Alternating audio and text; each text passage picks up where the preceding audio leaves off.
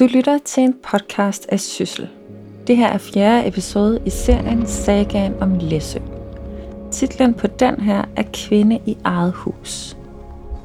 Og det er kvinderne på Læsø, der varetager bygningerne, så de begynder også at gå i arv til kvinderne og tage navn efter dem. 1860'erne bliver året, hvor vækkelsesbevægelsen kommer til Læsø – og øens missionshuse kommer til på bekostning af arvesølvet, som du skal høre om i den her episode. Vi begynder med en rekonstruktion af Juliane Margrethe Geis efterladte brev, som fortæller en historie om Julianes overbevisning, dagligdag og ønsker og håb for sin modtager. Juliane, der er læsebo, kommer til verden i 1849. Hun er hele livet bevidst om, at vor Herre er med i alt. Med i kirken til Julianes barnedåb er faktisk hendes kommende mand, som efter endt guldgraver-eventyr i Amerika er vendt tilbage til øen. I alt får de 10 børn, så der har været nok at se til. Men faktisk så opgiver Julianes mand sit liv som sømand for hjælp til på gården. Og meget tyder på, at Juliane også fascineres af den nye missions entré på øen i 1873. Salige er de døde, som dør i Herren, Johannes åbenbaring, kapitel 14, vers 13. 3. november 1916. Kære lille Gerda, nu er jo så din kære far gået på den lange rejse, og det kan jo vare længe, inden I kan høre fra ham. Dog jeg synes, det var bedre at komme bort fra disse farlige farvande, hvor de sænker så mange skibe, og så mange menneskeliv går tabt. Herren bevarer ham. Det må vi jo dagligt bede om, lille Gerda. I den her episode dykker vi ned i den kulturarv, der kendetegner kvinderne på Læsø. Og det er noget med et savn om Margrethe den Første. Savnene fortæller, at dronning Margrethe den Første var på vej til Norge. Og strander hun her ved Læsø. Læsøboerne hjælper hende, redder hende i land. Vi sidder i Jettes stue. Jette er Læsøbo og tidligere formand i Museumsforeningen, og så er hun rigtig glad for en særlig dragt. Hun siger så, til Læsøs kvinder, jeg giver jer ret til at bære en dragt, der er en dronning værdig. Det må man jo sige, den her dragt er. Og se, hvordan folk de øh, bliver begejstrede. Ej, den er godt nok smuk, den her dragt. Det er så får jeg sådan helt... Man får en helt anden personlighed, når man har dragten på. Jeg bliver en anden. I Jettes stue hænger et maleri af Michael Anker. Læsø pige i nationaldragt hedder det. Et stort, hvidt tørklæde dækker skuldrene, halsen, men røber hårgrænsen. Øjenkontakten er selvsikker, og smilet er lettere koket. Lidt skælmsk måske. På brystet sølvbroser. En slags broscher. Hendes ryg er rank. Der er noget blankt i blikket. Nærmest noget utålmodigt. Så har jeg jo også kigget lidt på, jamen øh, hvorfor er der ikke en dragt i min slægt? Og det har der altså også været. Man gav jo mange gange det der sølv det gik i arv til datteren, og meget gik til. Allerede i 1890'erne var der øh, kommet en missionsbevægelse her til Læsø, og de gav meget af deres sølv til den her mission. Det var ret kostbart, og det var noget, man fik måske i bryllupsgave. Læsø-dragten. Den mest kostbare egensdragt i det ganske land, fordi den bærer præg af skudehandens kostbarheder. Arvesølvet nederdelen i engelsk uld silke og damask, syet efter modeller fra det bedre borgerskab i 1850'erne. Et sort forklæde indikerede, at man var en gift kvinde, og et lyst forklæde, at man var en ugift kvinde. En dragt, der er en dronning værdig, og til synligheden meget praktisk. Og på nogle dragter var der kun to sølvbroser og på andre tre. Det har også noget at gøre med velstand. Hvor meget sølv kunne man få, og hvor meget havde man råd til. Hvis man ser sådan den gamle øh, dragtkultur, så var det jo en kyse af brokade eller fløjl. Ret kostbare kyser, man bare til sidst så blev det til et fint tørklæde, som man brugte som et festtørklæde, men også til sorg en dame, der var blevet nogen af 80 år. Hun øh, ville gerne sælge sin dragt, og hende fik jeg kontakt til. Jeg passede dragten fuldstændig. Den skulle ikke lægges ud, eller ind, eller op, eller ned. Og jeg har jo så et rigtig godt samarbejde med museet, og især efter jeg så fik min egen dragt. Og den dragt havde jeg bestemt, at den skulle ikke ligge herinde under min seng. Den skulle vises og jeg er ikke folkedanser. Men jeg skulle vise den her dragt, og det havde jeg jo så mulighed for, fordi jeg var formand, og fordi jeg, jeg, jeg havde den der indgang til det. Og det har jeg gjort mange gange ude på museumsgården. Sådan vis den til alle de der lejligheder, der nu kunne være, og få lov til at fortælle om den.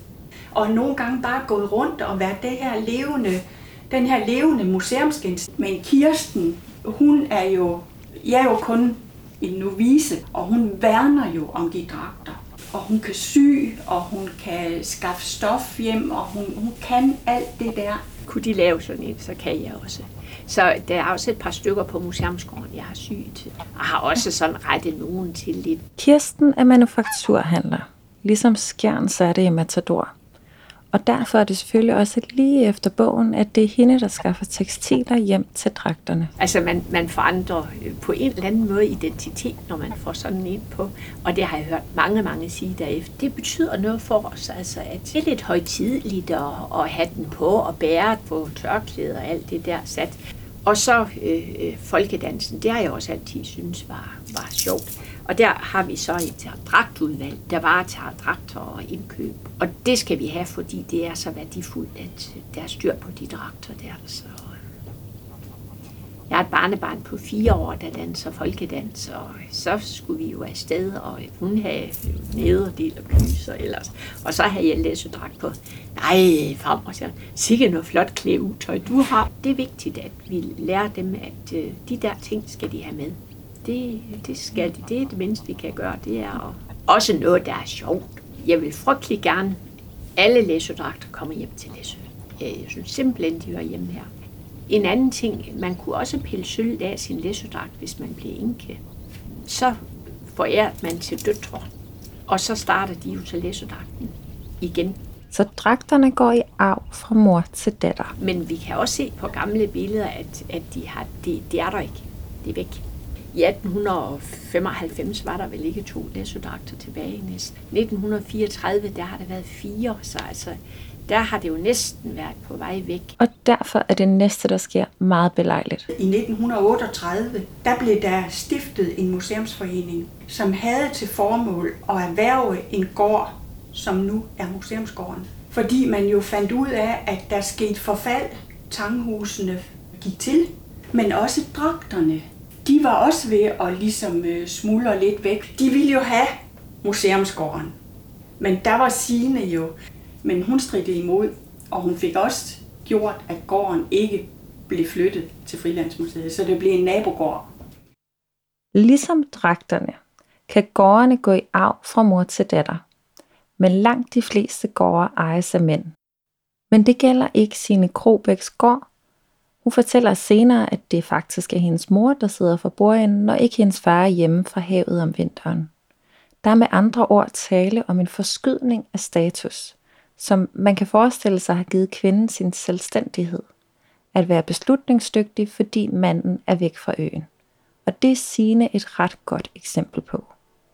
Lad os høre historien. Man får en fornemmelse, specielt synes jeg der om morgenen, når jeg skulle åbne op og gik igennem alle rummene, så havde jeg en fornemmelse af, at jeg kunne næsten mærke hende.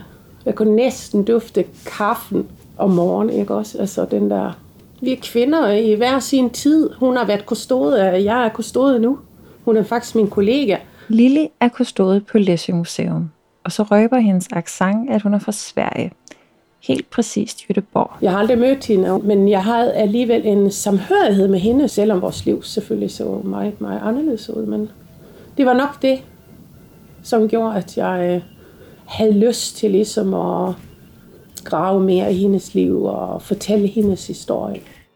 Lili begynder altså at grave i Sines historie. Og det du skal høre nu er et uddrag af det foredrag, som Lili en gang imellem holder på Museumsgården om Sine Krobæk. Nu skal jeg jo fortælle en helt anden historie. Og øh, den handler om den aller sidste beboer her på stedet, Sine Krobæk. Og hun boede her frem til 1949, og hun var født og vokset op her så er vi i 1865. Juli måned. På gårdspladsen her går Maren omkring. Hun er højgravid med sit fjerde barn.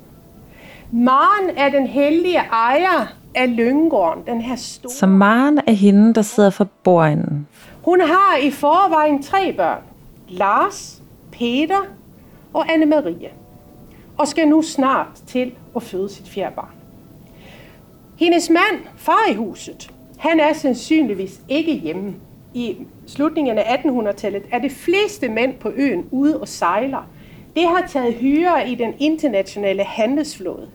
Og er måske i Kanada, USA, Australien, New Zealand, Fjern Østen, og det er væk to, tre, fire, fem, seks år ad gangen. Så sønnerne vil følge deres fædres fodspor på havet. Og hvis man nu var dreng på læs i den her tid, de skulle gøre som de andre mænd.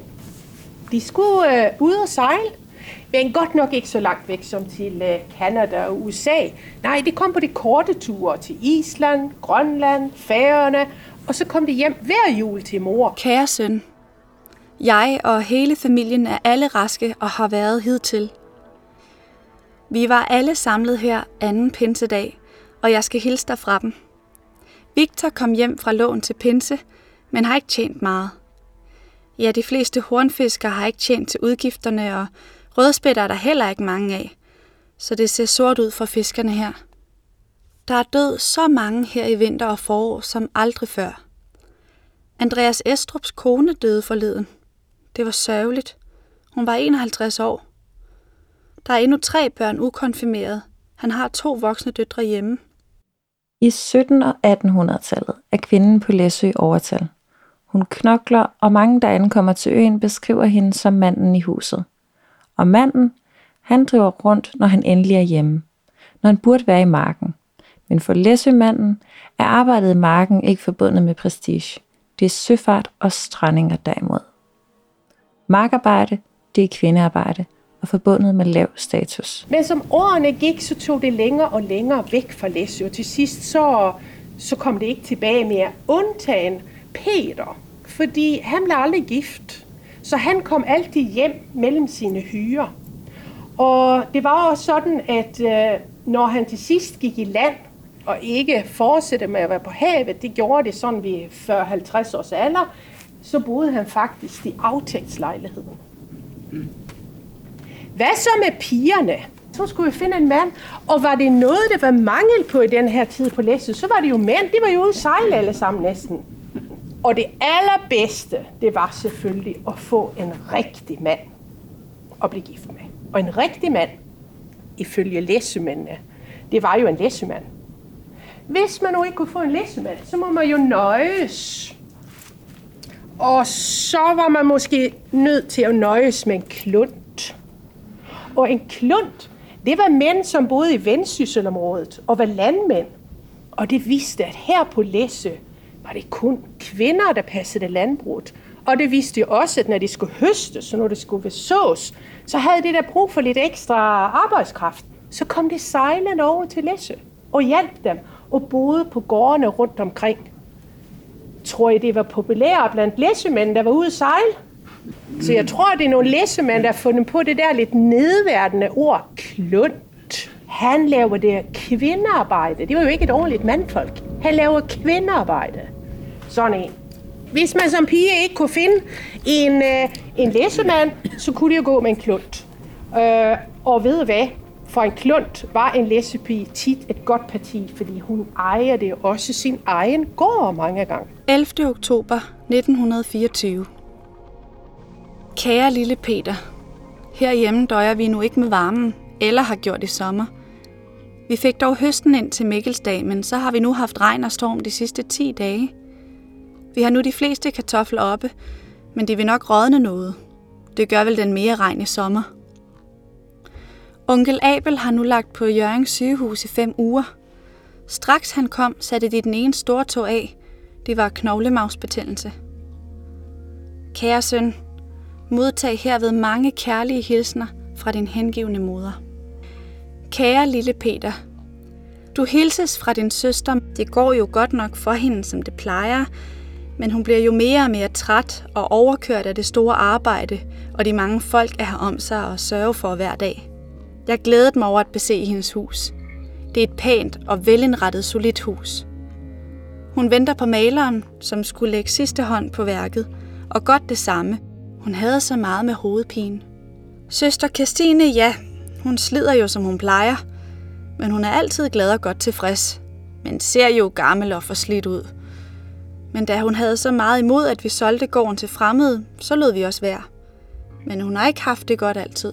25 procent af gårdene i 1800-tallet har kvindelige overhoveder.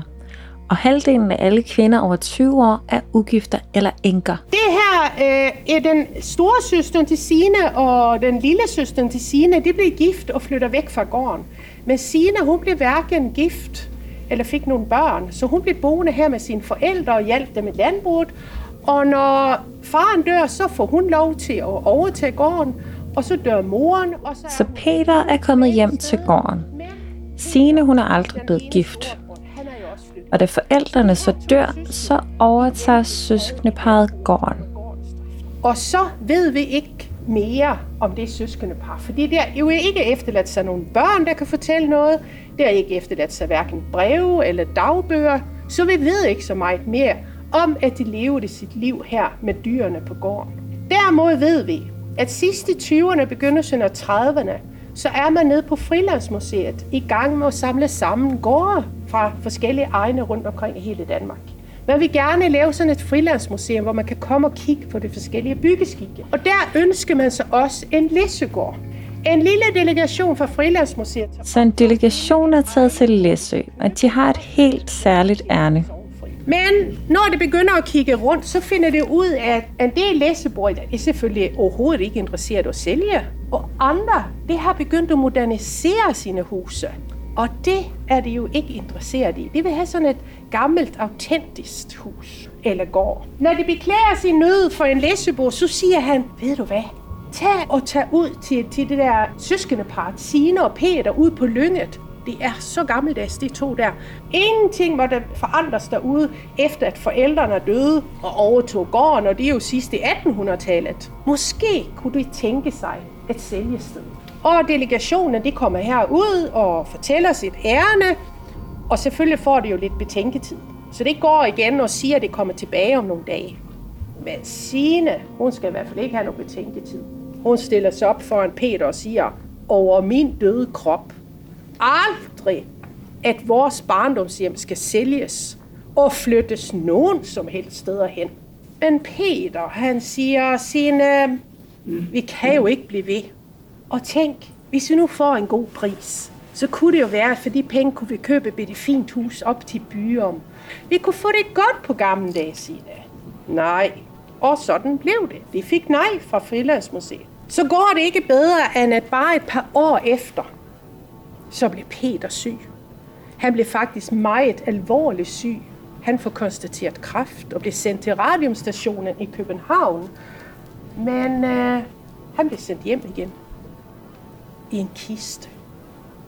Og så blev det beholdt begravelse for Peter herinde på stedet, og kisten blev kørt med hestevogn op til Byrum Kirkegård. Og så så Signe strider sig imod, og nu er hun pludselig alene på den store firlængede gård. Så den første sommer, der leger hun og arbejdskraft. Året efter, så er hun jo kommet til den konklusion, at jeg må simpelthen sælge. Men hun tager altså ikke kontakt med Frilandsmuseet. Det er en ung landmand, der går rundt og kigger på egne det gårde. Han vil gerne have noget at gøre med sine hænder, og tænker vel også måske, at han kan tjene en skilling på det.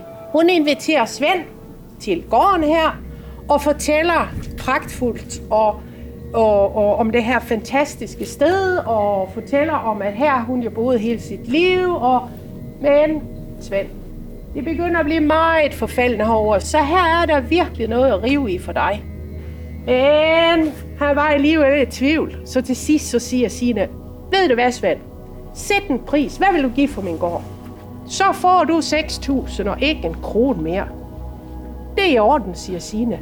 Og jeg får lov til at blive boende, ikke også? Ja, ja, bliver du bare boende. Så hun bor der, hvor hun altid har boet. Og sådan bor Så Signe har nu solgt sin gård til Svend. Men jeg tror jo, at han ikke altid fik lov til at gøre, hvad han havde lyst til. Jeg tror, at Signe engang kom indimellem og løftede pegefingrene og skulle lige fortælle om, hvordan man plejer at gøre det her på stedet. I 30'erne begynder det ene lille egensmuseum efter det andet at poppe op rundt omkring i Danmark. Og, også på og det indvarsler på en eller anden måde en ny tid for Læsø. Her. Og man danner i 1938 en museumsforening. Og den museumsforeningens formand får som sin allerførste opgave at finde et egnet sted, som kan blive til Læsø Museum. Og selvfølgelig ved han godt, at bare for nogle år siden, så var Frilandsmuseet rundt og kiggede på egne egnede museer, at folkene fra Frilandsmuseet syntes, at Lyngården var bare det helt rigtige læsegård for dem.